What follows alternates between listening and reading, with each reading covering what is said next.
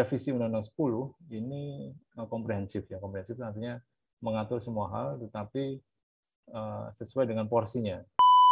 Memang ada urgensi yang yang pertama secara teknis ya, secara teknis dari sisi lingkup pengaturan di Undang-Undang 10 ada beberapa pengaturan yang tidak eksplisit ya. Harapan kita ya ada ini apa? Industri nuklir itu bisa mandiri ya.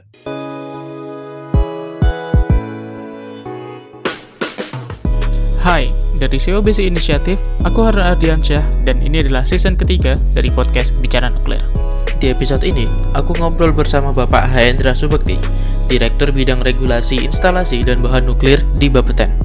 Dalam diskusi ini, kami ngobrol tentang revisi Undang-Undang Ketenaga Nukliran.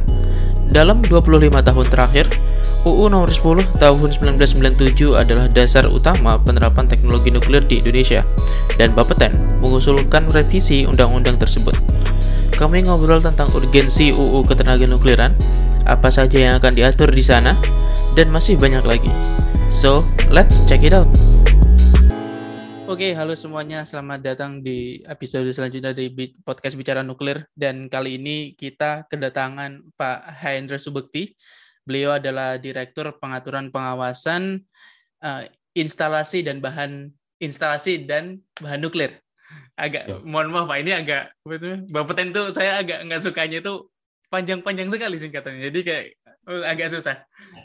DP2 IBN ya Pak ya. DP2 IBN. Iya, dan, dan memang uh, memang uh, tugasnya untuk uh, membuat regulasi yang berkaitan dengan instalasi dan bahan nuklir termasuk reaktor nuklir ya Pak ya. Termasuk ya. Ya dan dan terima kasih jadi terima kasih banget Pak Hendra udah udah berkenan untuk uh, saya ajak ngobrol nih dan kita di bicara nuklir itu selalu memulai dengan itu pak dengan uh, narasumber untuk mungkin boleh berbagi cerita tentang bagaimana bisa mencapai di titik karir yang sekarang gitu mungkin dari kuliah dulu terus habis itu hmm. kenapa kok bisa masuk kalau kalau mungkin kasus bapak mungkin kenapa kenapa masuk Bapeten terus bagaimana karir bapak di hmm. Bapeten terus dan dan yang yang sekarang ini sedang menjadi fokusnya Bapeten itu apa jadi mungkin gitu dan monggo mungkin pak di, bisa minta tolong yeah. diceritakan pak Oke, makasih Mas Harun. Uh, senang sekali hari ini bisa datang di dalam acaranya Mas Harun ya, podcast Bicara Nuklir. Dan saya akan cerita sedikit ya uh, latar belakang uh, saya. Saya dulu kelahiran di Surabaya, tapi kuliah di Jogja. Kebetulan Saya orang Surabaya juga, Pak. Oh, iya tuh, nggak sengaja nih ya.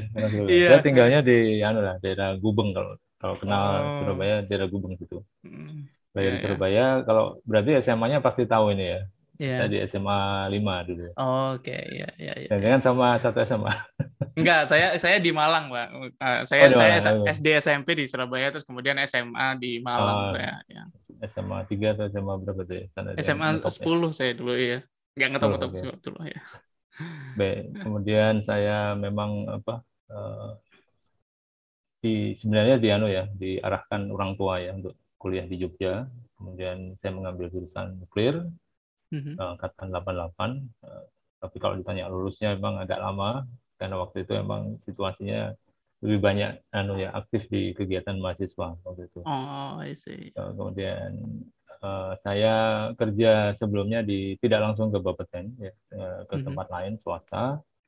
Tapi kemudian ada kesempatan untuk masuk ke Bapeten karena juga sebenarnya diajak kawan juga yang alumni nuklir waktu itu juga eh ini ada anu ada organisasi baru gitu. Ya waktu borongan Jadi, tahun 98 itu Pak ya, baru dibentuknya ya, itu ya Pak ya.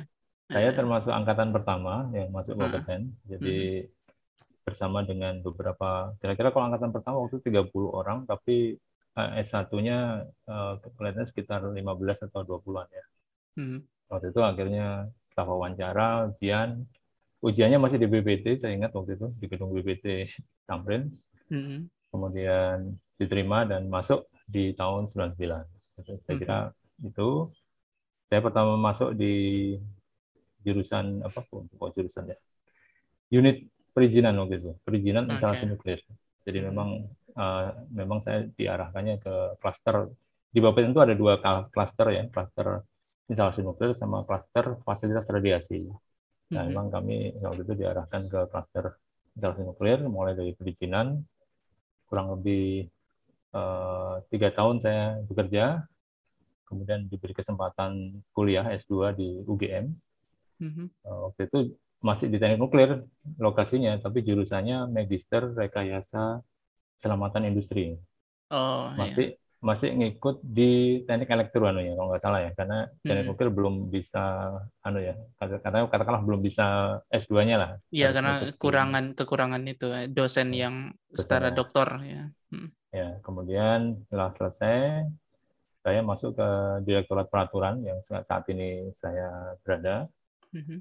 Eh, kurang lebih kurang lebih selama lima tahun di sini, kemudian sebagai staff ya untuk drafter Kemudian di Direktur Peraturan ada dua jurusan sebenarnya mereka, latar belakang teknis sama latar belakang hukum. Jadi kita okay. blended di situ untuk membentuk regulasi. Mm-hmm. Setelah lima tahun, saya kebetulan di subdit ya, subdirektorat uh, uh, reaktor daya. Jadi di okay. Direktorat DP2 IBN itu ada tiga kelompok atau tiga subdit waktu itu. Mm-hmm. Reaktor daya yang mengurusi regulasi tentang reaktor PLTN dan lain-lain ya hmm kemudian uh, reaktor non daya, reaktor riset, kemudian okay. satu instalasi nuklir non reaktor. Ini okay. jadi spesialisasinya berdasarkan objek, tapi tugasnya sama-sama menyusun regulasi. Mm-hmm. Kemudian setelah di sana lima tahun saya dipindahkan ya, uh, dapat kesempatan pindah untuk promosi di Direktorat uh, Keteknikan dan Kesiapsiagaan Nuklir. Oke. Okay. Dan di, ditempatkan di Subdirektorat Jaminan Mutu. Hmm. Nah, di sana uh, berawal dari PLT Kasubdit dulu, kurang lebih setahun, kemudian diangkat menjadi Kasubdit, dan kurang lebih itu dari 2010 uh, sampai 2018 ini, termasuk lama hmm. juga di satu, yeah. biasanya hmm. biasanya lima tahun kita di apa pindah-pindah. Hmm. Uh, di sana saya mengurusi ini sebenarnya lebih banyak mengurusi awalnya membuat anu ya dokumen-dokumen pedoman teknis untuk jaminan mutu di instalasi nuklir atau okay. radiasi sebagai pendukung. Okay. Namun demikian ada pengembangan organisasi, saya dapat tugas untuk ini apa menunjuk atau memberikan izin ke laboratorium. Oh, laboratorium yang terkait tenaga nukliran, misalnya kalibrasi alat ukur ya, mm-hmm. kemudian mm-hmm.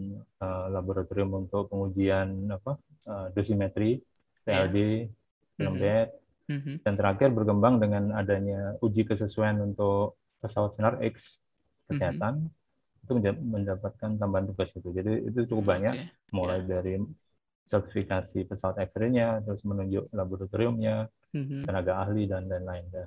Selain yeah. itu pedoman teknis tetap kita kerjakan waktu itu. Mm-hmm. Dan salah satu yang apa dan uh, uji banding ya, uji banding antar laboratorium untuk memastikan okay. yeah. quality dari itu. Mm-hmm, dan mm-hmm. kita kerjasama banyak dengan apa BSN untuk apa oh, kegiatan itu. Mm-hmm.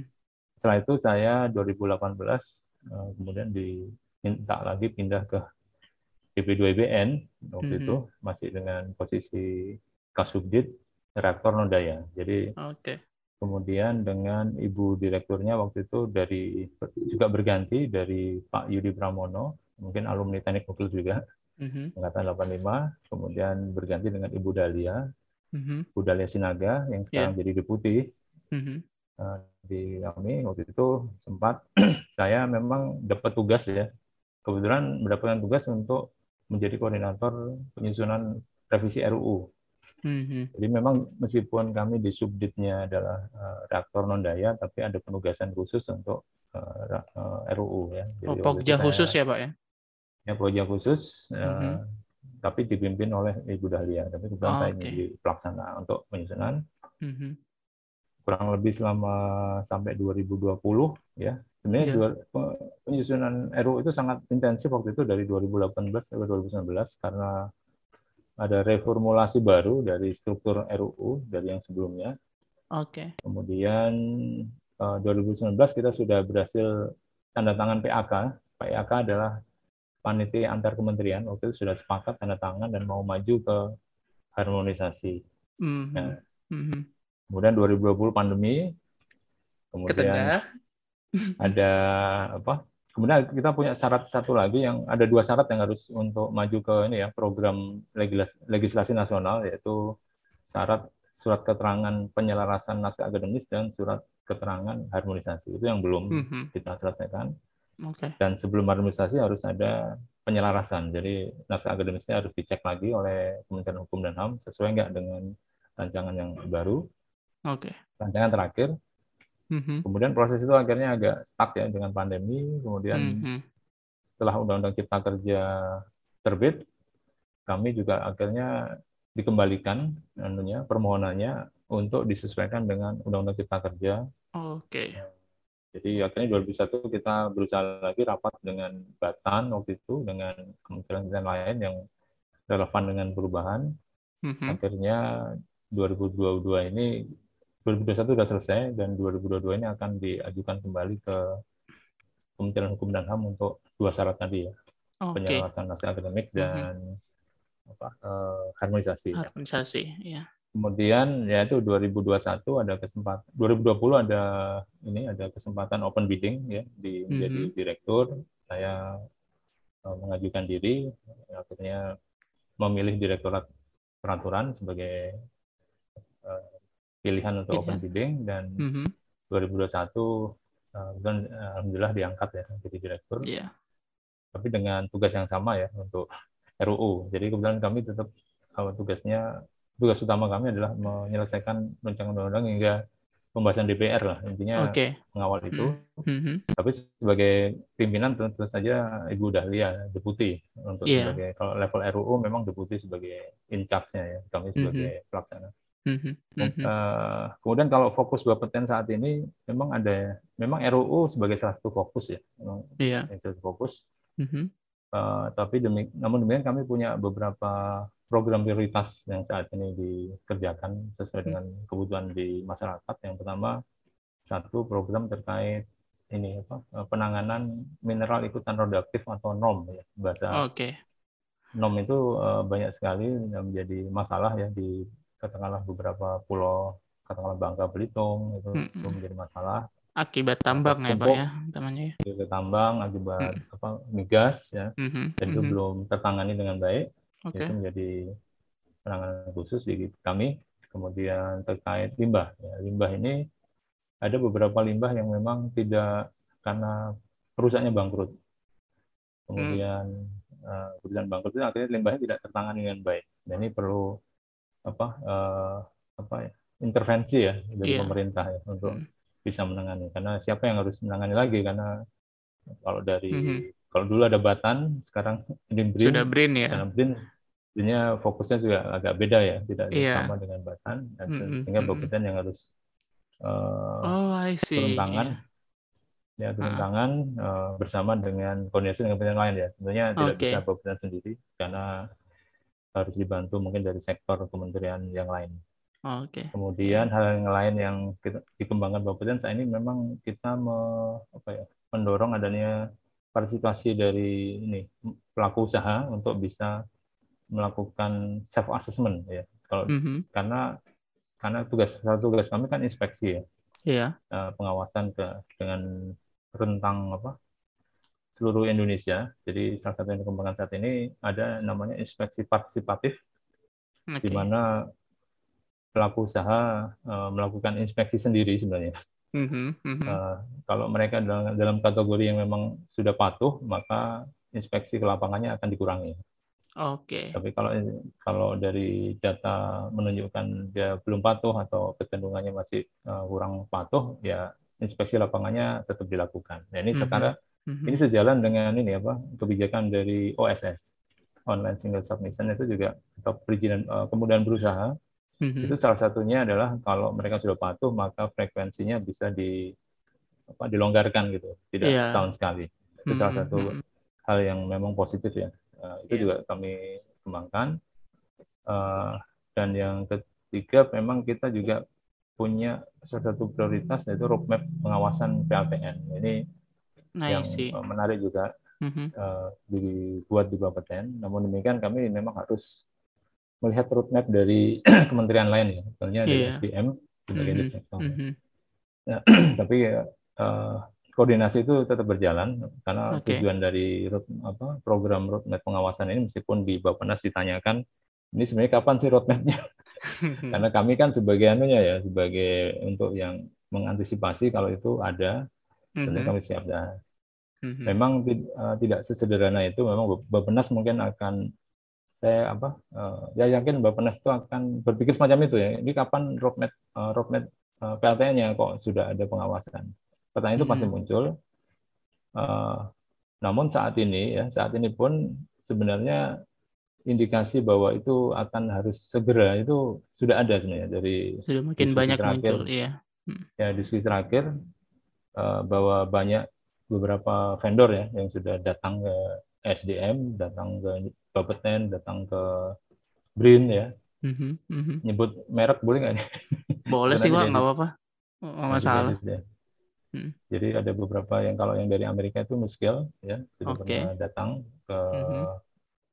Indonesia Power, kemudian MOU, Mhm. kemudian yang terakhir ini Pas Energi mungkin pernah dengar. Oke, oke, Nah, iya, itu iya. sudah pernah datang dan memang ada rencana ada MOU juga di Mei. Ini kalau Mhm. tidak salah di pertemuan terakhir antara Mhm. Indonesia Power sama BRIN dan merencanakan membuat reference plan. Jadi tidak langsung komersial tapi reference plan karena kita tahu Las Energi juga belum pernah apa Ya, ini akan eh, menjadi plan pertama mereka ya. pertama ya. Iya. Meskipun itu Mhm. disampaikan adalah eh, miniatura miniaturisasi ya. Jadi Mhm. PWR yang diperkecil gitu ya. Iya, iya, iya. Ya, tetapi memang tetap dibutuhkan ini apa eh, reference plan-nya supaya nanti Hmm. bisa sebagai contoh. Nah, ini kalau itu berhasil memang mungkin kita jadi yang pertama. Oke, kita belum tahu ya. Karena Las Energi juga sedang mengajukan semacam pre-licensing ya atau itu ke Inggris ya kalau nggak salah. Oke. Mereka juga sudah. Karena ke Amerika biayanya lebih mahal. Mereka Memang jauh begitu. lebih mahal, Pak. Ya, betul. dari Saya harga plan, harga dari harga plannya nanti lebih mahal Mm-mm. biaya sertifikasinya. Ya, itu Hmm, memang hmm, mesti hmm. disampaikan. Iya. Kemudian ada satu lagi vendor, kebanyakan dari Amerika yang tertarik ke Indonesia. Yang satu yang apa Molten Salt Reactor, saya kira mungkin sudah tahu Mhm. dari PT Torkon itu juga Mhm. sangat apa eh, sudah MOU dengan Brin juga dengan apa saya kira dengan Brin ya yang saya. MOU dengan banyak saya kira dengan SDM juga sudah pernah untuk Iya. di awal. Dan universitas juga saya lihat juga sudah Universitas ke sudah banyak UGM, UNS, ITB gitu, UGM, UNS ya. ITB ke Bangka Belitung ya, Unis Bangka Iya. mereka sudah Ke pemerintah daerahnya ya, benar. Rangkul banyak pihak. Eh, Mhm. Ini juga dan direncanakan mereka akan membangun proses uji dulu Iya. eh, di 2023-2024 ya.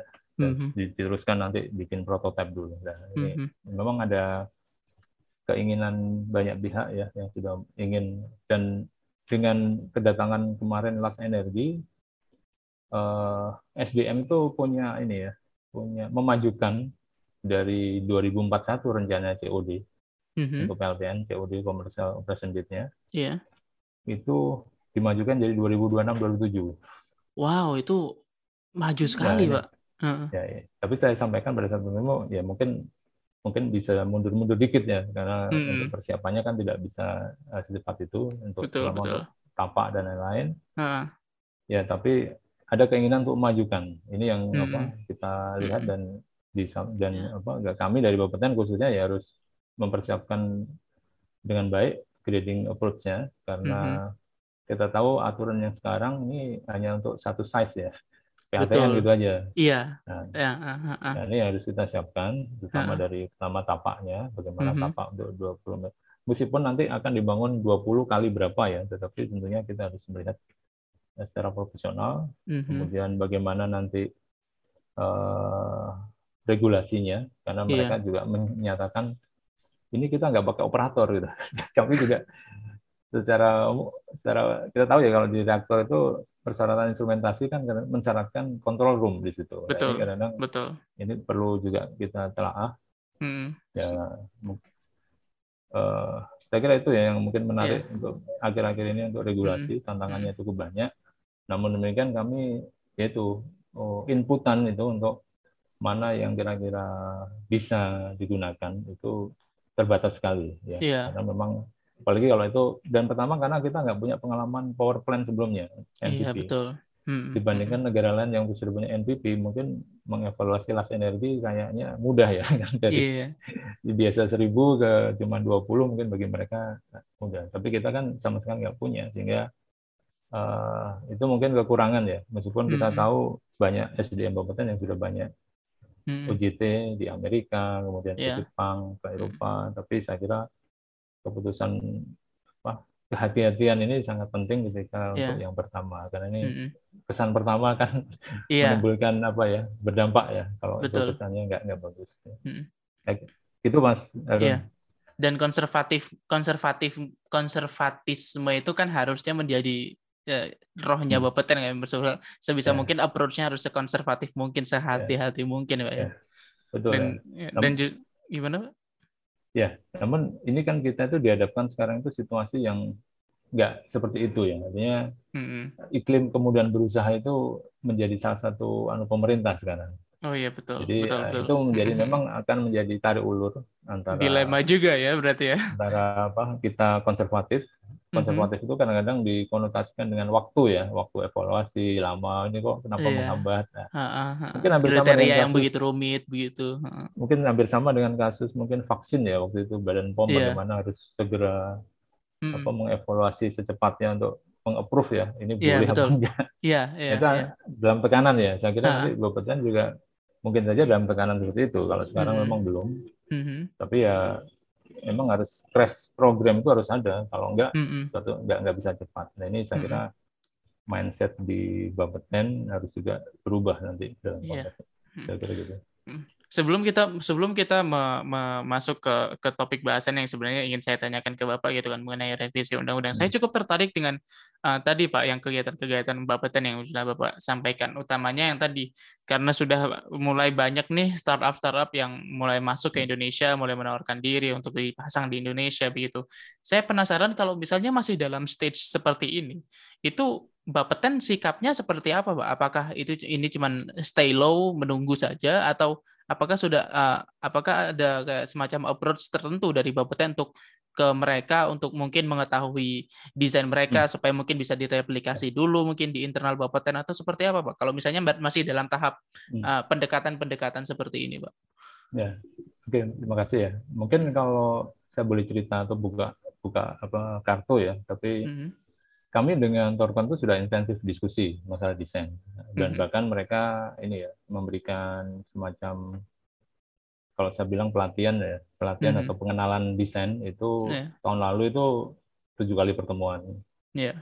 oleh dari expert mereka yang menjelaskan ke mm -hmm. ke Bapeten staf Bapeten khususnya dan ada BRIN ada staf BRIN waktu itu kemudian ada, ada universitas UGM, dan dan diaspora dan juga ITB. ya ya, ya ada ITB UGM uh, BRIN dan Bapeten. Tapi memang mereka mengarahkannya ke Bapeten karena betul paling banyak ke Bapeten waktu itu ya. Ya, uh, kemudian itu tujuh kali pertemuan, kemudian di akhir Desember 2021 mereka langsung datang ke Bandung waktu itu lokasinya untuk mengajarkan langsung juga okay. desain dan dan untungnya kita dengan Amerika punya perjanjian ini ya 213 yang Oh, iya iya iya. Uh, dan itu mereka bisa membuka ya, membuka katakanlah beberapa uh, yang sifatnya uh, proprietary gitu ya.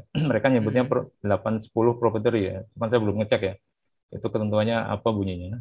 Mereka nyebutnya 8 10 proprietary sehingga uh, desainer Amerika dari Torkan itu bisa menjelaskan detail apa yang sedang mereka kerjakan dan itu apa yang mereka paparkan pun itu di anu apa di istilahnya di, dicek sama DOE. Mm-hmm. Nah, kebetulan ada satu orang dari pegawai tertentu yang masih warga negara apa, Tiongkok ya. Mm-hmm. Dia pun tidak boleh ngikutin sesi itu, dia harus keluar mm-hmm. dan apa uh, nggak boleh ikut ya. Jadi begitu apa sangat rahasianya tidak boleh. Memang. Dia, mm-hmm. Dan nggak boleh pakai zoom. Iya. Harus harus, harus pakai, in person semuanya ya, Bu. Tanpa pakai. Mereka, bukan hmm. pakai Microsoft Team ya waktu itu. Oh, ya, I see, I see. itu. Nah, dia pakai itu dia, dan khusus untuk sesi-sesi itu memang tidak bisa Zoom, dia memang pakai itu. Mm-hmm. Itu dengan ya dengan telepon. Kemudian dengan las energi memang belum, tapi memang mereka me, me, apa, menawarkan technical personnya akan akan apa uh, datang ke Indonesia untuk diskusi ya oke okay. ya datang in person juga mungkin dengan uh, zoom juga akan akan diskusi tapi kita belum belum ada hmm. diskusi lebih lanjut hmm. karena uh, menarik sih dua-duanya menarik tapi saya melihat potensi yang PWR-nya lebih banyak karena pengalamannya lebih lebih pas sudah banyak ya iya betul untuk hmm. sedangkan untuk modern shot masih saya kira masih butuh waktu masih dan, dan bahkan di seluruh kami, dunia pun masih hmm. masih cukup baru teknologi itu sebenarnya. Iya ya, hmm. ya. Kira-kira itu. Hmm. Dan itu ya itu yang saya sampaikan kami di Bapeten sudah ada tim ya memang khusus untuk Torcon.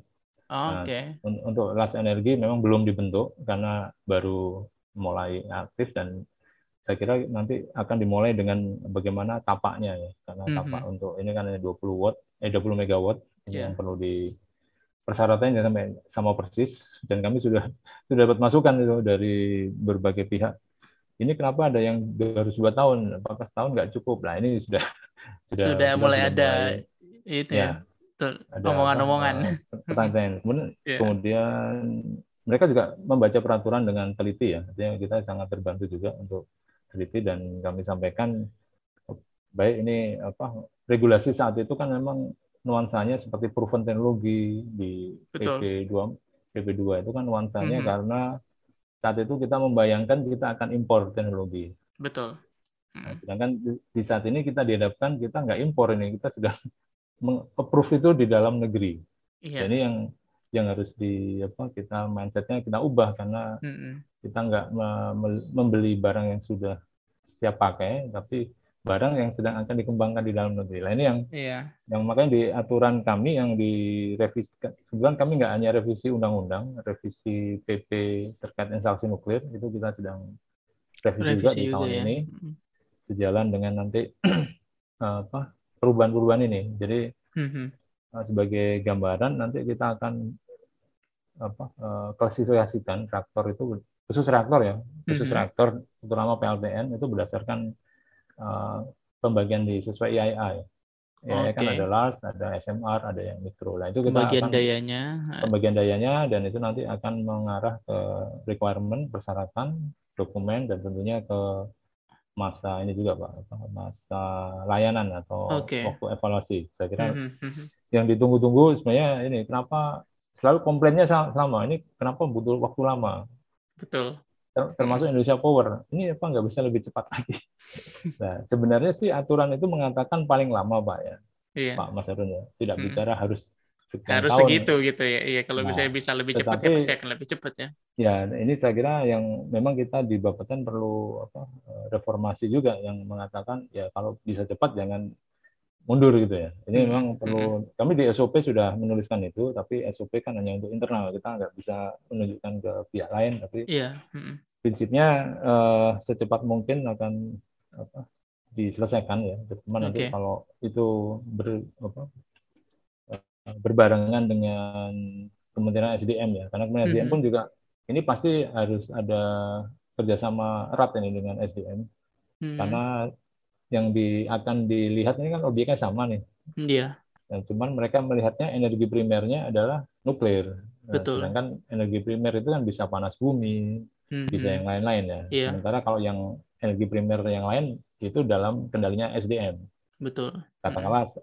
uh, Dirjen EBT uh, dia panas bumi izinnya dari dia, tapi yang kerjain hmm. nanti gatrik kan ujung yeah. terakhir kan SLO. Iya betul. Nah, sedangkan untuk nuklir SLO-nya tetap dari uh, Kementerian SDM Gatrik, tetapi Tapi izin, izin dari primernya, ya. izin primernya adalah nanti dari Bapeten. Jadi okay. ini koordinasinya juga sedang kita apa lakukan dengan mhm. mereka. Mm-hmm. Artinya memang tidak apa kalau apa menunggu nanti ada pengajuan baru kita koordinasi saya kira akan terlambat ya. Betul. Iya. Jadi yang teman-teman sedang terutama di direktorat saya me, apa mengundang dan diskusi dengan SDM, kemudian hmm. dengan KLHK, dengan tata ruang karena tata ruangnya juga jadi masalah hmm. karena baru satu daerah yang sudah punya tata ruang nuklir yaitu Kalimantan Barat. Oke. Okay. Sedangkan kalau orang akan membangun di tempat lain ya, katakanlah di Bangka, mereka harus melakukan perubahan tata ruang dulu. Nah, perubahan tata ruang itu kan harus ada siapa yang inisiasi, apakah dari pemerintah pusat ataukah dari apa uh, perusahaan atau dari Oke. pemerintah daerahnya. Mm-mm. Dan ini eh, tentunya nanti eh, policy ini akan tapi dulunya bisa dari pemerintah pusat bisa sesuai dengan undang-undang peraturan atau pemerintah daerahnya yang Punya apa, inisiatif ya. Nah, Hmm. tentunya tapi harus ada dasarnya kan. Iya. heeh. Nah, tentunya dasar untuk merevisi itu kan mungkin kemarin dalam diskusi terakhir kami di Bangka waktu itu FGD mereka meminta Bupeten punya semacam rekomendasi awal. Hmm, Dan iya, itu di iya, dalam iya. regulasi kita kan nggak kita kenal ya. Artinya kita Iya. ada tantangan itu rekomendasi awal bahwa memang lokasi itu sudah uh, cocok lah minimal dari sisi aspek safety, misalnya dari Mm-mm. sisi apa geologi ya. Kegempaan, geologi ya, gitu ya. seismik seismik. sama mungkin ya paling paling itu yang paling utama kan seismik ya kalau di uh, yang lain-lain bisa direkayasa Mhm. tapi seismik itu tidak bisa rekayasa artinya kalau memang Ya. di sana ada patahan atau, di Atau ada bawah vulkanik.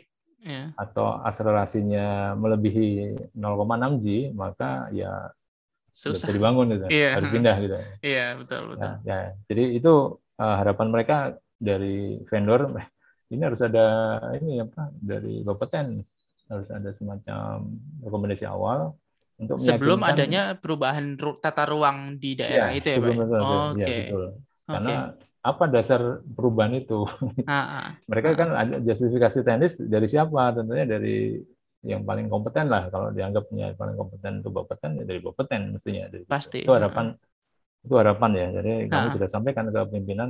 Ini tentunya, saya bilang ini regulasinya harus harus apa ya ada gitu ya ngatur Betul. yang selama ini selama ini tidak pernah kita apa eh, tidak pernah kita pertimbangkan Mhm. bahwa Akan apalagi ada muncul dengan- seperti itu ya. ya apalagi dengan sistem OSS ini semuanya by system Mhm. kalau tata ruang nggak komplain ya nggak akan keluar next Oh, betul. Iya, iya, ya. Nggak akan keluar tahapan berikutnya next nggak- step-nya ya. Heeh. next step nggak akan keluar ya Mhm. saya kira itu yang Iya, itu itu menarik sekali, Pak. Dan dan ini kayaknya segue yang bagus banget ke ke topik yang sebenarnya ingin saya saya tanyakan sebenarnya ke Bapak. Tujuan utamanya saya mengundang Bapak adalah adanya uh, uh, rencana untuk merevisi Undang-Undang 10 tahun 97 mengenai Undang-Undang Ketenagaan Nuklir dan mungkin pertanyaan yang paling dasar mungkin dari saya itu apa urgensinya, Pak, uh, untuk adanya perubahan ini itu, Pak? Hmm.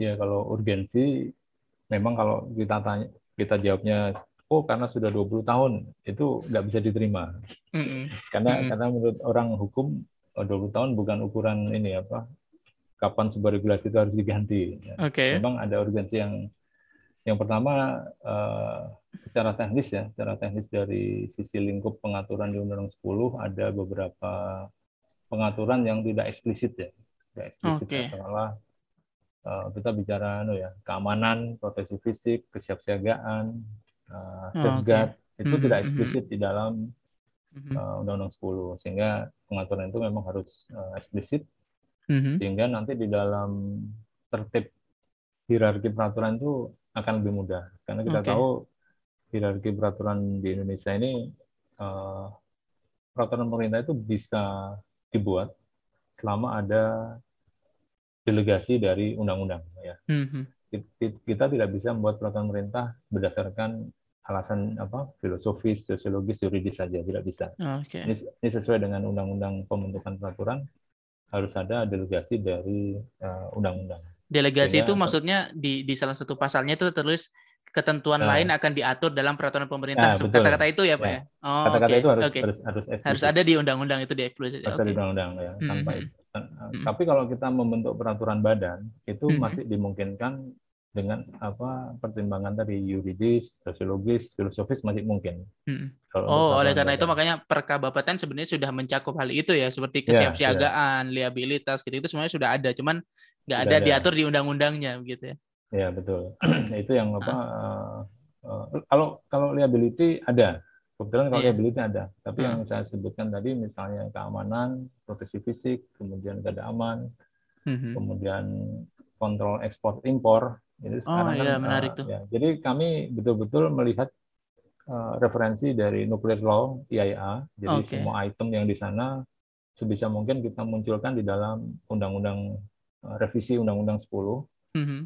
ya di mana nuclear law itu sudah di apa ya sudah dikaji dengan baik ya oleh IAIA dan itulah poin-poin yang harus muncul di dalam legislasi atau peraturan perundangan ya. Oke. Okay. Tapi uh, saya sampaikan bahwa undang-undang nuklir ini revisi undang-undang 10 ini uh, komprehensif ya. Komprehensif artinya mengatur semua hal tetapi uh, sesuai dengan porsinya. Mm-hmm. Misalnya untuk uh, contoh perhubungan ya, eh, pengangkutan. Mm-hmm. Pengangkutan ini sebenarnya sebenarnya domainnya kan nanti perhubungan ya, kemudian Kementerian Perhubungan ya. Nah, tetapi yang kita atur di situ adalah hal-hal yang khusus yang sifatnya di Kementerian Perhubungan tidak ada. Misalnya hmm. persyaratan masalah bungkusan itu kan okay. uh, tidak tidak ada di sana. Kemudian menentukan jawab, jalur itu ya tanggung jawab. Uh, ya, kemudian tanggung jawab pengiriman itu siapa sih kalau di nuklir? Nah ini yang okay. sebutkan adalah tanggung jawab hmm. di, di pengirim sebenarnya. Betul. Uh, bukan di pihak ekspedisi. Katakanlah itu itu itu. Kasihan nanti pihak ekspedisinya kalau kayak gitu. Ya.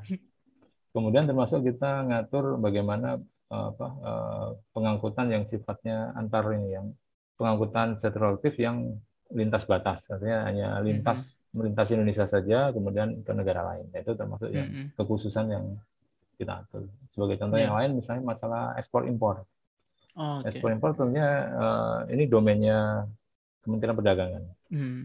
tetapi uh, kita tahu bahwa ekspor impor ini untuk nuklir terutama untuk bahan nuklir, relatif itu harus ada kendalinya dari sisi hmm. security khususnya security artinya siapa yang akan menerima itu kan harus jelas apakah hmm. dia end user atau siapa itu harus harus jelas kemudian terkait eh, barang-barang yang ter, yang bersifat dual use ya atau kita istilahkan istilahkan di dalam peraturan itu dua hmm Artinya peraturan uh, barang yang bisa digunakan untuk industri dan bisa digunakan untuk keperluan nuklir. Nah ini juga menjadi satu pokok pengaturan di dalam uh, eh, RUU dan ini yang memang harus dikoordinasikan dengan Kementerian Perdagangan. Mm-hmm. Karena mm-hmm. kita uh, pengaturan itu adalah implementasi atau dari uh, protokol tambahan yang sudah kita ratifikasi. Mm-hmm. Additional protokol ya. Hmm. Nah, jadi harus ada deklarasi orang itu menggunakan yang dual use meskipun itu sifatnya voluntary ya, saat ini masih voluntary. Mm-hmm. Tapi secara state, secara negara kita harus mereport ke IAEA. Betul. Karena kan kita karena kita sudah tanda tangan apa hmm.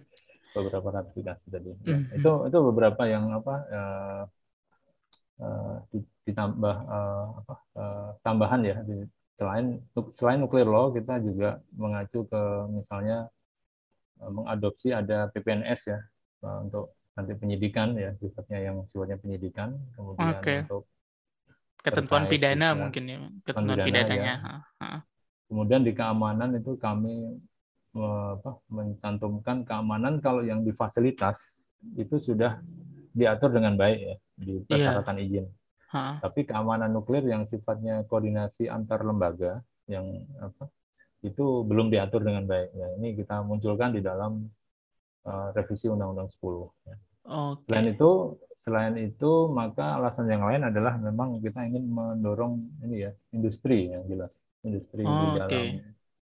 dengan apa membuka semua kesempatan itu semua pihak ya kita sebutkan uh, semua pihak dapat apa, uh, ber, berperan aktif di dalam ketenaga nukliran uh, dimulai dari riset ya mm -hmm. dari riset itu kita membuka semua peluang riset itu ke semua pihak ya.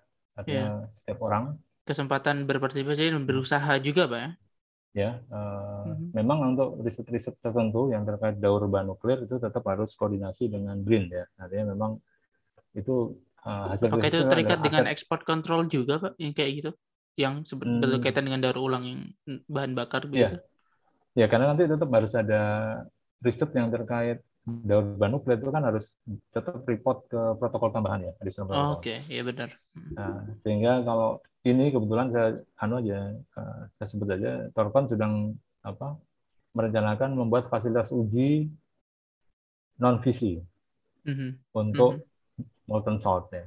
Yeah. Tapi dia akan pakai uranium juga. Tanpa pakai uranium pun itu pun tetap harus di report kan ke okay. ke IAEA. Karena memang karena nantinya intensinya dari, intensinya menuju ke PLTN ya. Jadi tetap akan terkaitan. Tetap ber, ya. Nah, hmm. betul hmm. semacam itu. Nah, kebetulan dia akan non visi tetapi ada molten saltnya ada uraniumnya sama thorium mm -hmm. sebagai mm -hmm.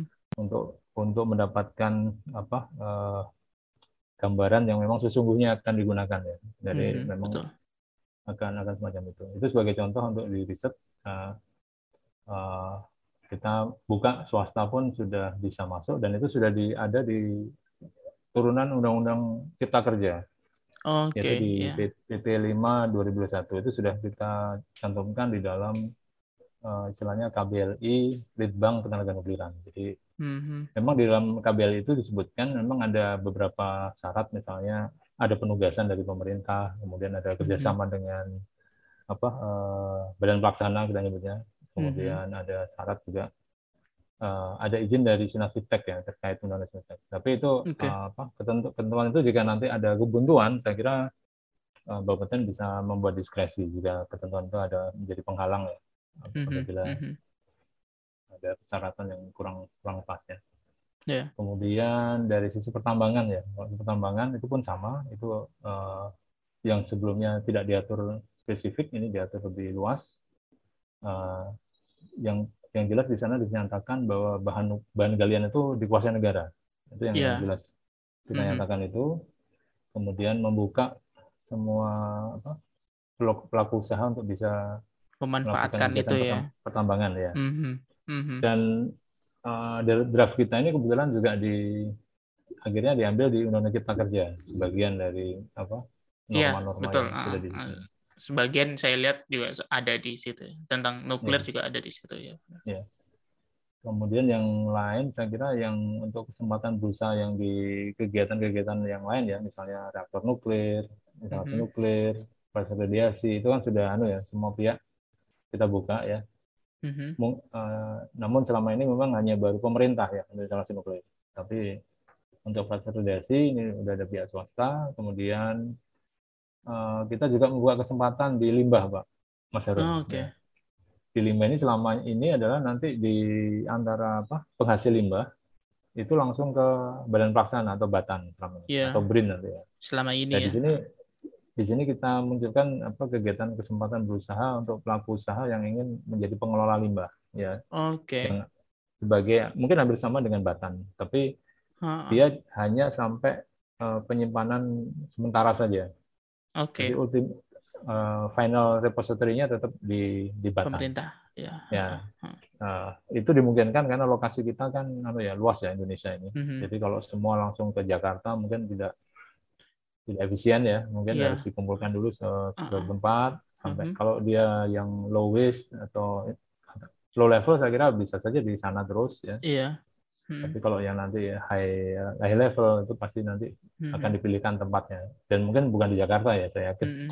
Iya. bukan di sini kalau high level Kalau itu berarti tempatnya Iya, kalau kalau untuk limbah itu berarti eh, sistemnya berarti si swasta ini atau badan usaha Hmm. ini punya kesempatannya itu sampai ke sistem seperti kayak vitrifikasi, terus memasukkan ke dalam dalam dalam dry cast, terus habis itu nanti dry castnya baru akan dikirim ke eh, final repository begitu yang yang menjadi Ya. eh, tanggung jawab Batan atau BRIN ya Pak ya. Berarti Ya, tanggung jawab ya. mereka cuma di bagian intermediate step kayak mengub- Nah. mengubah bentuk eh, limbahnya itu ya Ya. Pak ya. Ah, ah. ya Oke, itu oke. tapi apa jadi tugas itu tidak hanya ke eh, pemerintah sekarang tapi dibuka Iya. juga untuk swasta karena Betul. ada, ada ada kemungkinan pemerintah sudah nggak sanggup lagi karena sekarang aja buktinya sudah penuh ya Iya. tes penuh Mhm. di Batan tuh atau di BRIN sekarang udah penuh dan mereka sedang mengajukan perluasan Mhm. Nah, saya kira ini juga perlu dibuka karena ini apa ya, kesempatan berusaha ini juga ada di situ gitu loh Betul. yang menghasilkan di Amerika itu laku sekali itu usaha itu. Nah, Nah ini yang kita itu salah satu yang mungkin eh, ada limbah, kemudian Mhm. yang lain-lain yang sifatnya. Jadi kita bagi di revisi ini ada yang memang untuk pelaku usaha dan pelaku ya, Mhm. baik itu pemerintah. Tapi ada yang memang sifatnya kewajiban bagi negara atau pemerintah yang menyiapkan Oke. infrastruktur, misalnya untuk Mhm. keamanan, kesiapsiagaan, Hmm. kemudian untuk garda aman. Ini kan Mhm. sebagian eh, apa norma-normanya untuk negara ya, untuk Iya. pemerintah. Termasuk tapi final untuk- repository juga ya Pak ya. termasuk final repository itu Hmm. itu sudah juga dituliskan di Undang-Undang Cipta Kerja itu nanti eh, ditetapkan oleh atau di atau Ditentukan oleh pemerintah, ditetapkan Pemerintah. dengan DPR ya. Dengan betul. persetujuan DPR ya. Jadi memang itu menjadi tanggung jawab eh, negara untuk yang final repository. Mhm, mhm. Kemudian uh, jadi memang ada saya katakan tadi ada tiga pihak ya yang nanti berperan pemerintah terkait infrastruktur, kemudian pelaku usaha atau pelaku pemerintah yang sifatnya untuk kegiatan apa tadi reaktor, proses radiasi, rumah sakit, kemudian untuk limbah, kemudian tapi yang untuk liability pun juga kita atur itu ada peran pemerintah dan sekarang kita mungkin kita belum satu-satunya konvensi yang belum kita ratifikasi kan liability ya. Mhm. Satu-satunya. Kita sudah uh, tanda tangan tetapi belum ratifikasi. Oke. Uh, namun di Undang-Undang 10 sudah ada dengan cukup baik ya. Iya. Jadi memang Undang-Undang 10 saat itu kan dibuat untuk persiapan PLTN ya. Iya, jadi liabilitasnya banyak sekali memang pasalnya. Gitu, ya. Dan di dalam apa uh, revisi ini juga tetap ada dan kurang lebih uh, hampir sama. Memang Mhm. yang masih jadi apa diskusi adalah uh, apakah pemerintah uh, instansi nuklir milik pemerintah ini mau mau melalui apa mekanisme asuransi ataukah mekanisme ditanggung pemerintah langsung. Nah ini yang kemarin masih Oke. diskusi. Iya. Ya. Mhm. Itu yang belum final tetapi uh, draftnya sudah selesai. Artinya Mhm. kita teruskan masih di tanggung jawab tanggung jawab pemerintah untuk yang instansi pemerintah. Mhm. Nah, nanti mungkin kalau harmonisasi atau nanti di DPR ada perkembangan ya kita nanti akan antisipasi itu. Iya. Apakah nanti harus Hmm. melalui asuransi semua. Artinya kalau melalui Hmm. asuransi ya kita yang jelas begitu ada PLTN eh, asuransi apa yang akan untuk liability ini harus ada. Betul, Jadi betul. persiapan kita juga tidak hanya regulasinya tapi nanti koordinasi dengan Kementerian Keuangan atau OJK ya saat ini Iya. Pihak asuransi mana yang akan Hmm, eh, Bersedia menanggung menangani ini ya. ya. Dan setiap produk asuransi itu harus ada izin dari OJK Betul.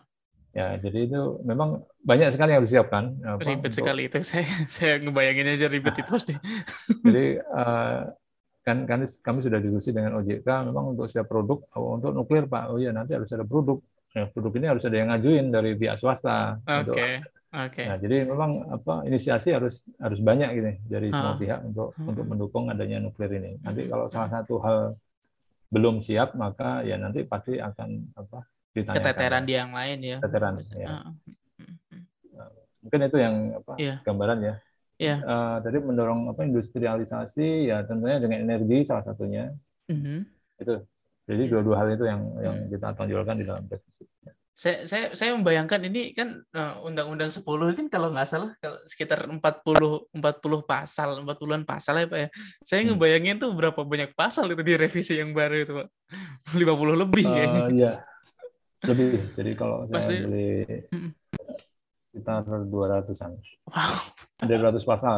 Lima 200 kali lima Ya. kali lipat dari yang ada sebelumnya dan ini Ya. dan ini uh, menurut saya men- menunjukkan bagaimana nuklir itu apa itu mencakup banyak hal dan mencakup banyak stakeholder gitu kan dalam pemerintah pun banyak banyak, sekali kementerian yang terlibat di dalamnya begitu namun uh, sebenarnya ekspektasinya ekspektasi dari Bapeten sendiri mungkin dengan adanya dengan adanya revisi ini kalau misalnya uh, revisi dis- disetujui itu ekspektasinya apa sih Pak?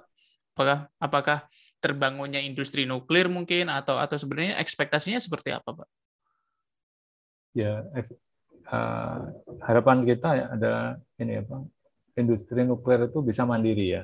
Karena Mhm. kita tahu semua peralatan X-ray itu mungkin 99% impor. Betul. Ya. Ya. Kita hanya punya satu penyedia atau produk produsen X-ray untuk rumah sakit. Hanya, hanya punya satu. Dari sekian tahun Bapeten ada ini barunya satu. Nah, Oke. Hmm. dan dan apa eh, mungkin dalam konteks yang lebih teknis ya kemudian di apa di apa kegiatan kemudian berusaha di undang kita kerja itu kan ada pembagian ini pembagian porsi bukan pembagian porsi ya pembagian urusan Mhm. di mana eh, produksi X-ray ini menjadi kewenangan Bapeten Mhm. Bapeten sebagai pembina dari kegiatan berusaha produksi X-ray. Artinya apa? Eh, Bapeten harus mem- membina itu membina dan pengertiannya harus menambah jumlah produsen ya. Mhm. atau satu produsen tapi volumenya bisa tambah. ya. Tinggal pilihannya ya. kan. Nah, Iya. tinggal pilihannya itu kan. Nah, Mhm. Artinya itu yang harus dilakukan Bapeten sekarang tidak hanya bicara safety tapi bagaimana itu harus dikembangkan saat ini. Maka, Membantu untuk menumbuhkan iklim usahanya itu juga ya. ya salah satunya itu ya. Uh. Kemudian apa uh, itu salah satu contoh ya yang di mana X-ray ini penggunanya sangat banyak di hmm. Indonesia ini hampir 10.000 pesawat dan itu selalu ada yang baru terus. Betul. Nah, ya kebetulan yang produsen ini dia berangkat dari apa lead bank riset dulu dia. Oh, Kami okay. saya termasuk yang ikut mengikuti apa memantau perkembangannya dari dia apa uh, riset dari apa membeli tabung, membeli generator dari Jepang, dari Cina, kemudian dirakit ya di sini, kemudian desain mekaniknya itu oleh mereka sendiri, instrumentasi oleh mereka sendiri. Mm-hmm. Tapi hanya tabung sama generator. Nah, sekarang mereka generator udah bisa bikin, tinggal tinggal tabung yang masih impor. Nah, mm-hmm. Kemudian yang menarik mereka sudah masuk ke LKPP untuk pembelian apa eh, pengadaan online yang oleh oh, pemerintah. Okay hmm. sudah masuk sana dan produknya sudah bersaing lah. Namun sayangnya memang di, di Indonesia ini iklimnya tidak sama dengan di Tiongkok ya. Di sana kan oh, okay. uh, saya dengar mereka kalau ada perusahaan baru mereka membeli produknya mm-hmm. supaya perusahaan itu bisa memutar ini ya kan uh, anggaran yeah. dananya untuk yeah. uh, perusahaan baru. Nah ini mm-hmm. ini kadang-kadang banyak persyaratan yang yang bertolak belakang. Misalnya, yeah, oh harus harus mutu, harus sertifikasi. Padahal itu uh, ya namanya juga produk baru ya, jadi memang harus yeah. ada dukungan dari pemerintah. Ini yang iklim hmm. ini yang uh, mungkin harus uh, di apa diubah dan dan hmm. ini salah satu tugas Bapeten nanti nanti untuk bagaimana sertifikasinya bisa dilakukan karena Betul. Hmm. kalau sertifikasinya menggunakan dari apa lembaga sertifikasi dari asing itu biayanya mahal sekali. Yeah. Ya, sampai 300 jutaan. Artinya, artinya hmm. apa? Nah, kalaupun menggunakan asing, apakah pemerintah bisa memberikan insentif ya? okay. Cuman, hmm. cuman sayang kalau kita 300 juta bisa bisa kita gunakan untuk mengembangkan lembaga sertifikasi di dalam negeri sebenarnya. Betul. Ya kan. Hmm. Hmm. Ya mungkin beberapa testingnya harus ke luar negeri silakan nggak masalah. Yeah. Tapi mungkin lebih baik begitu. Nah ini yeah. polisi-polisi ini saya kira harus sejalan dengan apa kebijakan yang ada sekarang. Hmm. Yeah. Nah, kemudian yang lain ya tentunya kami berharap uh, nuklir untuk energi ini berjalan lebih apa smooth ya dan ini mm-hmm. didorong dengan apa kebijakan net energi apa zero emission yeah. Ini ini sangat uh, sangat didorong uh, dengan kebijakan itu sehingga kami berharap ya apa pengawasan atau kegiatan untuk energi ini bisa tumbuh ya itu yang dan memang dalam revisi ini kami menambahkan satu norma yaitu uh, tapak tapak itu difasilitasi oleh pemerintah ya, tapak ya Oke. Okay. Jadi kalau tadi saya sampaikan ada kendala, kendala tata ruang mm-hmm. dan lain-lain, tentunya dengan pasal ini sudah menjadi kewajiban bagi pemerintah untuk menyiapkan tapak mana yang atau daerah-daerah mana saja yang bisa berpotensi untuk okay. Ya okay. karena baik, baik. karena kita tahu tidak semua daerah cocok ya mm-hmm, sesuai betul, persyaratan betul. safety ya. artinya okay. itu yang akhirnya akhirnya menjadi misalnya oh kita plot Kalimantan atau Bangka atau artinya tidak semua daerah. Mm-hmm. Tetapi untuk misalnya uh, yang kelas mikro, PLTN mikro ya, katakanlah mm-hmm. yang 20 megawatt tadi atau 20 megawatt ke bawah, yeah. mungkin dia persyaratannya akan lebih relatif lebih rileks ya. Hmm. Lebih rileks ya mm-hmm. untuk kegiatan seismik itu mm-hmm. bisa dibangun di tempat lainnya. Nah, okay. Jadi berdasarkan itu kita harus membuat semacam mapping ya, mm-hmm. lokasi mana yang cocok untuk kelas uh, large yang 1000, mana yang cocok untuk SMR, mana yang cocok untuk mikro. Ini okay. ini salah satu apa uh, intervensi pemerintah untuk mm-hmm. memfasilitasi tapak tadi. Yeah. Tidak hanya di anggaran atau sebenarnya yang dilakukan saat ini pun sudah semacam itu karena di Kalimantan itu kan BRIN sudah melakukan apa, studi sendiri ya. Studi awal ya. Studi awal. Untuk persiapan ya. Meskipun Dan itu pun ditunjuk pemerintah wilayahnya ya tunjuk pemerintah hmm. ya. Tapi memang kita tahu ya tidak semua vendor itu mungkin percaya juga dengan data yang diperoleh. Kan hmm. apa kualitas dari data itu juga mempengaruhi apa bisa saja mereka melakukan studi studi lagi ya untuk yeah. mengambil data mm-hmm. karena karena mereka mau investasi yang besar kan di sana kalau daripada apa apa juga mereka akan apa uh, rugi mm-hmm. ya kira-kira mm-hmm. kira tidak masalah yang penting uh, pemerintah sudah memfasilitasi tadi apa, terutama di penyediaan tapak. Ya. Oke. Okay. Yeah. Itu itu dua hal itu saya kira yang apa penting mm -hmm. untuk untuk di harapan ya untuk yeah. dari undang-undang. Selain yeah. yang sifatnya normatif ya, jadi aturan penegakan hukum itu kan anu umum Sudah ya. Normatif undang-undang memang seperti itu seharusnya ya. Ya, ya. ya. ya memang memang menarik sekali dan saya merasa dengan dengan adanya bahkan ada 200 pasal ini lima kali lipat dari yang ada sebelumnya itu saya ngerasa kayak oh berarti akan sangat menyeluruh sekali dan semoga industri nuklir bisa benar-benar bangun hmm. begitu terbangun dan dari dari hulu sampai hilir bisa dikerjakan di Indonesia begitu dan ini mungkin dua per, uh, per, dua pertanyaan terakhir pak dari saya karena ini uh, sudah hampir satu jam juga kita ngobrol uh, ini kan sekarang berarti uh, posisinya revisi ini masih dalam tahap harmonisasi ke Kementerian Hukum dan HAM ya Pak ya. ya. Ini nanti ini nanti uh, seberapa lama sih sebenarnya saya saya kan bu, saya bukan orang birokrasi ya Pak, tapi saya jadi saya penasaran juga gitu kayak seberapa lama sih biasanya bisa kita berekspektasi aturan ini tuh akan menjadi kenyataan hmm. begitu dan bagaimana aja tahap-tahapnya begitu. Ya. Jadi uh, surat ya, surat untuk Kementerian Hukum ini sudah disiapkan ya dan kemarin terakhir sudah di QC. Jadi mm-hmm. memang uh, jangankan undang-undang Mas Harun ya. Sekarang kita menyusun peraturan badan pun anu sekarang ketat sekali ya. Harus QC ke Kemenkumham juga. Ya, ya. Oh, QC-nya okay. ke sana juga. Mm-hmm. Istilahnya harmonisasi lah, harmonisasi. Yeah. Jadi saya bagi, saya kasih contoh ya. Kemarin ada kita RPP tentang penerimaan negara bukan pajak ya, PNBP. Mm-hmm itu uh, sebenarnya kita sudah di seknek ya RPP PNBP-nya Kabupaten, tinggal hmm. tanda tangan atau paraf dari kementerian-kementerian yang terkait ya. Hmm. Nah, begitu nyampe Kementerian Ekonomi itu dievaluasi kembali oleh Kementerian Ekonomi. Oh ternyata ada tarif yang naik sampai serat, di lebih dari 100 persen, ada yang 200 persen. itu ditarik lagi, semua dikumpulkan, semua apa uh, pimpinan. Oh ya waktu dari anu dulu ya, dari para eselon 2 dikumpulkan, ditanya ini mhm. kenapa kenapa, ada penjelasan dan akhirnya di rapat menteri itu pun disampaikan bahwa sesuai dengan arahan presiden tidak boleh ada beban masyarakat lagi. Oh, Oke. Okay. uh, jadi uh, itu arah. Jadi apalagi ini pajak sudah naik ya. Yeah. Pajak sudah naik. Uh, uh-huh. Kita tahu lah uh, ben apa bahan bakar juga naik juga, listrik juga mau naik. Hmm. Artinya yang gitu-gitu jangan lagi ada kenaikan. Ya, kemarin dievaluasi kembali, dicek. Itu bagaimana sekarang itu regulasi banyak filternya. Nggak hmm. cuma di Kumham, tidak hanya di Seknek, tapi pihak berkepentingan, salah satunya Kementerian Ekonomi, Menko Ekonomi itu sangat berkepentingan terhadap uh, dampaknya ya. Jadi hmm. tidak hanya sekedar uh, untuk tahapan RUU. Jadi yang kita lakukan adalah nanti kita kirim surat ya, surat itu berisi dua, minta penyelarasan dan harmonisasi. Mm-hmm. Ya, harmonisasi dilakukan setelah penyelarasan. Nah, secara teknis eh, dari pihak penyelarasan sudah menyampaikan tahun lalu ini sudah dibahas Pak. Jadi nanti ini tinggal formalitas kita manggil kementerian lain ya untuk okay. pleno gitu ya, mm-hmm. penyelarasan. Saya saya sudah ya. mendapatkan macam uh, kepastian lah green card di sana untuk oke okay, ini nggak terlalu lama.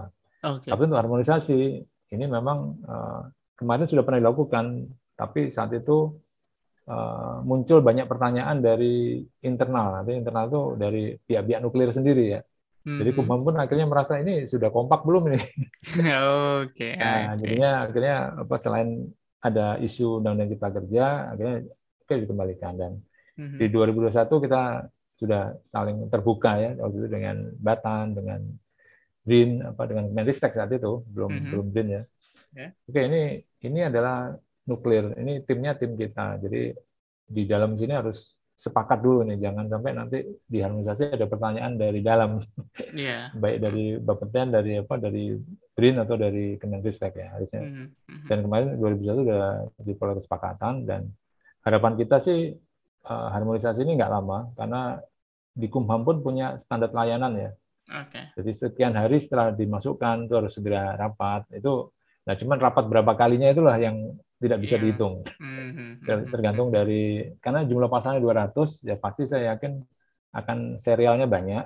Mm-hmm. Tapi saya sih selama pengalaman kami harmonisasi dengan Kumham kami mendapatkan apa ya? Uh, mereka itu sangat komitmen begitu suatu uh, peraturan dibahas, mereka kan apa setiap minggu akan membahas. Oke. Okay. Ya. Mm-hmm. Jadi katakanlah kalau nanti sekali pertemuan 10 pasal, 5 pasal, saya yakin itu akan akan ya, tapi kita harus memang energi kita harus anu ya cukup ya untuk mm -hmm. sampai sekian pasal itu selesai. Jadi saya mm-hmm. yakin uh, tidak lama selama nanti uh, tidak ada apa kebuntuan ya saya yeah. itu. Mm-hmm. Dan kebanyakan sih kalau saya pengalaman kami di panitia antar kementerian kemarin, isu-isu yang terkait nuklirnya tidak banyak dibahas oleh kementerian lain. Oh, Kementerian lain itu lebih banyak membahas yang terkait apa urusan mereka, misalnya di keamanan. Oh ini ada kok saya masuk di situ, nah, okay, atau okay. di perhubungan, oh ini, atau di yeah, iya, ekspor yeah, impor. Nah, itu. Tapi kalau urusan yang instalasi nuklir, radiasi, diserahkan ke Bupati semuanya ya. Biasanya mereka tidak terlalu apa pertanyaan tidak terlalu banyak di situ. Ini pengalaman okay. kami ya. Mm-hmm, Terus mm-hmm. masalah PPNS itu biasanya banyak pertanyaan karena banyak relasi dengan kepolisian, jaksa yeah. dan lain.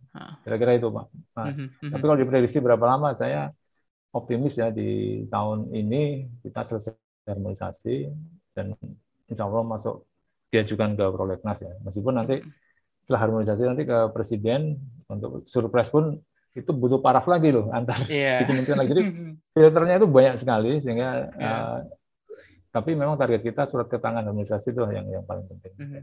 Ya, ini ini akan menjadi jalan panjang uh, dan semoga bisa segera masuk ke prolegnas hmm. juga bisa biar bisa segera diharmonisasi uh, juga. Dan uh, mungkin ini terakhir Pak, uh, uh, ini uh, mungkin Bapak ada ada saran nggak sih kira-kira untuk untuk kami nih yang generasi muda, mungkin orang-orang seangkatan saya gitu. Kalau misalnya kami ingin membantu untuk berkontribusi itu apa sih yang bisa kita kita lakukan Pak gitu? Ya, oke baik. Uh, kita menyambut positif ya, ada mm-hmm. teman-teman yang muda-muda yang punya pemikiran kadang-kadang tidak sama dengan saya yang usia 50 ya. Mm-hmm. yang yang relatif ya karena masuk generasi yang udah udah tua ya. Mm-hmm. Uh, banyak pemikiran generasi muda itu uh, bagus ya. Uh, tapi memang kadang-kadang ini perlu mereka perlu meyakinkan ini ya, meyakinkan ini apa? Uh, meyakinkan ini dengan berbagai apa ya meyakinkan para senior bahwa yeah. itu memang gagasan itu bisa diterima. Itu itu yang mm-hmm. mungkin itu cara itu yang harus di di apa dicari sebaik mungkin karena mm-hmm. kita tahu generasi tua kan nggak suka diajarin ya. mm-hmm. Kadang itu ada muncul gitu. Kadang-kadang mm-hmm. ada ada apalagi di birokrasi ini kan uh, leveling apa pimpinan arahan direktif pimpinan itu sangat kental jadi. Nah, jadi jadi kami harus juga hati-hati di dalam menyampaikan ya uh, harapan kita banyak Pak apa uh, Mas Harun ya. Kita mm-hmm. lemah dari sisi ini ya kalau saya bilang kalau bilang lemah ya kayaknya nggak enak juga sih. Tapi melihat dampak ekonomi dari regulasi itu apa? Ini yang ini yang apa kita di Bapak nggak punya outsourcing ya untuk me, mm-hmm. katakanlah kita pernah dapat pertanyaan dari DOE waktu membahas uh, ekspor impor mereka juga tertarik dengan apa norma ekspor ekspor impor di RUU mm-hmm dia tanya e, berapa sih apa e, dengan adanya ini dengan adanya undang-undang baru berapa kira-kira potensi ekonomi yang bisa di generate ya, ya. Nah, dari undang baru ini wah waktu itu saya nggak bisa jawab yeah. kita tidak tidak studi khusus untuk itu uh, hmm. tapi mereka malah punya datanya jadi okay. orang dari DW dari universitas mereka mereka bilang uh, dari universitas uh, itu mereka malah punya data uh, oh ekspor impor Indonesia terkait dual use mereka mengamati dual use ya. Oh, sekiranya. Jadi pengaturan ini harusnya mereka menyatakan kalau dual use itu diterapkan di Indonesia itu negara-negara yang memang punya teknologi sensitif tidak akan tidak akan apa keberatan untuk mm-hmm. memasukkan pembuatan komponennya di Indonesia. Dia bilang begitu. Mm-hmm. Karena kita sudah menjamin dual use itu dengan baik. Nah, yeah. dia oh saya baru terbuka saat itu. Oh ternyata manfaat ekonominya ini ya dua di situ. Nggak cuma hmm, kita ngatur ngontrol dari keamanan bahwa nanti disalahgunakan tetapi ternyata dua di situ juga diterapkan dengan baik. Negara lain pun juga akan apa, memberikan apa, eh, kesempatan yang kita untuk melakukan manufacturing atau membuat komponen bagian dari komponen yang mereka perlukan ya. Ya saya harapkan kita apa kemampuan non teknis ya yang yang apa yeah. di luar Bapeten kita sangat perlukan untuk para generasi mm-hmm. muda untuk bisa memberikan masukan dan masukan itu uh, silakan saja kalau memang nanti diinginkan audiensi Pak siapa Pak Mas Harun ya dengan yeah. kami kami siap saja untuk mendengarkan presentasi dari Mas Harun dan kawan-kawan apa saja sih ya potensi yang di uh, ini si siwa apa Siwa siwa besi. inisiatif ya, Hmm, potensi hmm. apa saja sehingga kami bisa menjadi apa bisa kami ikut uh, gunakan ya dari Iya. tanpa tanpa kenal mungkin tanpa nggak sayang juga ini kalau kita nggak Iya. tahu Mm, mm, Uh, karena terus terang di apa uh, kita punya ba- butuh banyak TSO ya butuh banyak Mhm. TSO terutama dari sisi kita tahu perguruan tinggi di Indonesia semua sudah digandeng vendor nih. Oke. ya kan kita harus punya Gandengan opini sendiri. yang- opini yang berbeda ya Iya, ini yang iya, agak agak sulit mereka udah lebih jauh narik narik semua itu nah ini Mhm, mhm. ini juga kita juga butuh itu semacam itu jadi istilahnya TSO ya Technical Support Organization yang bisa Oke. membantu dalam bidang-bidang yang nanti eh, dibutuhkan ya nanti mungkin dalam evaluasi desain evaluasi apa kalkulasi jika memang Oke. itu kemampuan itu ada eh, kami Mhm. sangat terbuka untuk itu karena Oke. Sebagian sebagian dari peneliti yang ada di Bapeten ini sudah ditarik ke BRIN dan mereka termasuk orang-orang yang jago di kalkulasi ya karena Betul. kebetulan punya fungsionalnya peneliti ya Oke. kalau kami menggunakan BRIN lagi ini juga nanti apa ya tentunya bisa juga Konflik of interest masalah. mungkin ya, teman. ya bisa aja konflik interest kalau nanti Hmm. mereka punya uh, MOU-nya dengan BRIN kan nah, Oke, tentunya betul. harus harus harus dari pihak ketiga Mhm, mhm. tentunya dengan IAIA pun kami juga sangat akan apa akan minta asistensi jelas Mhm. tapi juga ada dari apa eh, Indonesia orang Indonesia yang memang punya kemampuan dan itu eh, bisa apa secara apa, kelembagaan bisa bisa digunakan saya kira kami sangat terbantu dengan Iya. kemampuan yang apalagi Mas Harun aktor fisik ya Mhm. saya kira background-nya sangat membantu nanti dalam konteks nanti evaluasi dan tapi silakan apa bikin surat saja audiensi ke kami nanti kami juga akan eh, terbuka untuk atur waktu ya Oke, kita baik. terbuka Oke, ya baik. Ah, Oke, itu itu mungkin ah, ah, episode kali ini. Te- Terima kasih sekali ah, Pak Hendra untuk sekali lagi untuk ah, berkenan saya ajak ngobrol mengenai RUU dan saya rasa ini akan menjadi masa depan yang yang cukup cerah lah. At least eh, kemarin Amin, kita sempat ya. membahas juga bahwa Nepio akan segera dibuat di Indonesia dan didukung dengan peraturan-peraturan yang yang makin eh, relatif menye- makin menyerului ini saya yakin industri nuklir akan akan makin makin terbangun lah di Indonesia. Jadi terima kasih sekali Pak uh, sudah hadir dan uh, untuk teman-teman yang mendengarkan sampai jumpa di episode selanjutnya. Bye bye.